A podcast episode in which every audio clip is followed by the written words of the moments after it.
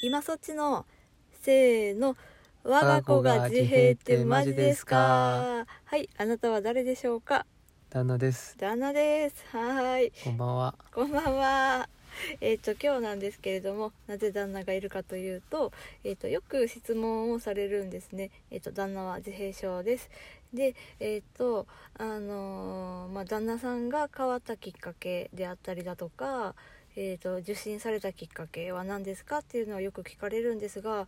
あのものすごくたくさんのことがあってのことなので一言ではお答えできずなので、ね、うん であの、まあ、旦那本人と直接会話を今することで少しでもお届けできたらなと思っております、うんはいはいまずあれだねえっ、と診断が降りたのが去年の8月去年の8月だね、うんもうちょっと声大きくできるかな、はいうん、で、えっと、去年が結構そのあの大きな喧嘩っていうのが多くて、うんうん、でであのもういついつまでにダメだったらもう離婚だっていうくらいまで行ったんですうん受診をしないとねそううん受診をしないと病院に行かないと、うんで、まあ、病院に行って障害だったら一緒にこれからも向き合っていきたいけど性格の問題だったらもう無理だよっていう話をしたんだよねうんうんでただでもあのその病院を勧めたのは初めてしゅす勧めたのはもう今から8年う前、ん相当ね前というか結婚して結婚して2う年んくらいうんだねうんでその時は旦那は怒りました、うんうまあん衝撃が強くてうんだからそのぶつかることは多かったんですけどその障害があるとかっていうふうには全然考えてないうんで私はすごくこう違和感違和感の積み重ねでもう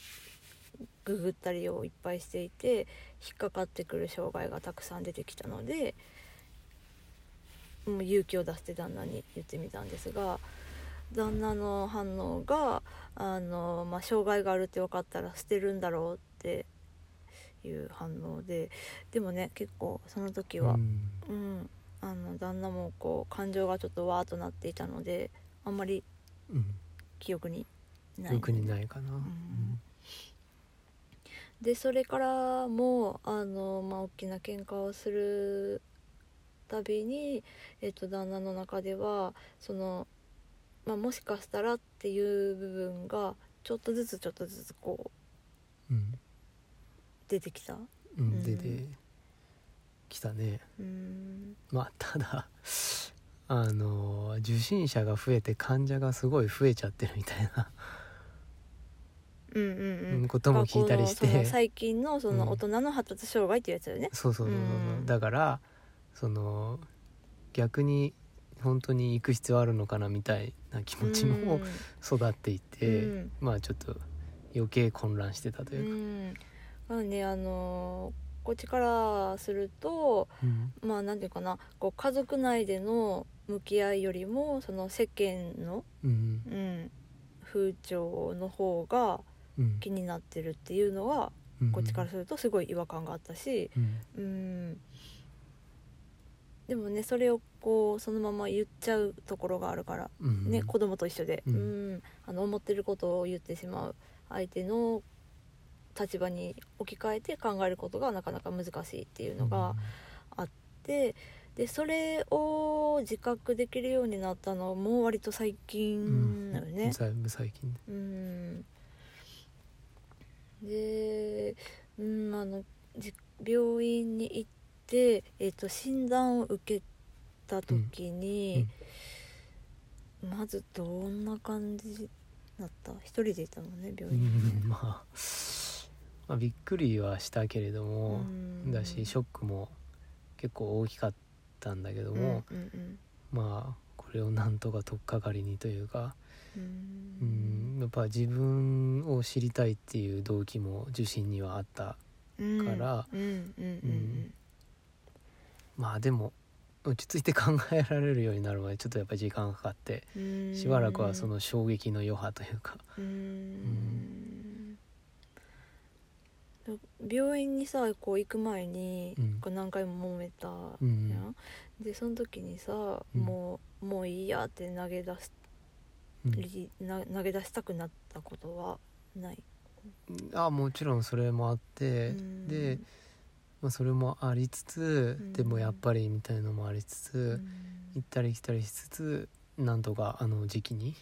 うん受診までたどり着いたっていう、うんうんでそこまで、ね、粘った粘ったというか、うんうんまあ受診までもまあいろいろ悩んだけど結局受診することに決めたっていう大きいきっかけっていうのはうんやっぱりこうねお互いが、うん、うんね、あー恥ずかしかそうそうそう恥ずかしいけどあというかやっぱりあのうん何回もその喧嘩のたんびにやっぱうん別れるというか、うんこの関係を解消するっていうのはお互い何回も考えたと思うし、あの結局それは選択肢に上がったけれどうんも、やっぱり踏みとどまったっていうのは、うんうんまあ、それこそ結婚のきっかけというか、うんうん、ああこの人とずっと一緒にいたいなっ ていうのうをん、うん、やっぱり思ったところに立ち返ることはやっぱり何回もあって。うんじゃあそれならこの関係を壊さないでやっていくにはできることは何だろうなっていうので、ううんん、やっぱりあの病院行けばなんとかなるとは全然思ってなかったけれども、うん行かないことには始まらないなっていうのはうんうんうんうん思ったから、うんよくねその本人がうん病院に行くっていう意思もないのに無理やり連れて行って診断が下りても何の意味もないっていうのはよく聞くからううんーんだからうんタイミングとしても良かったのかな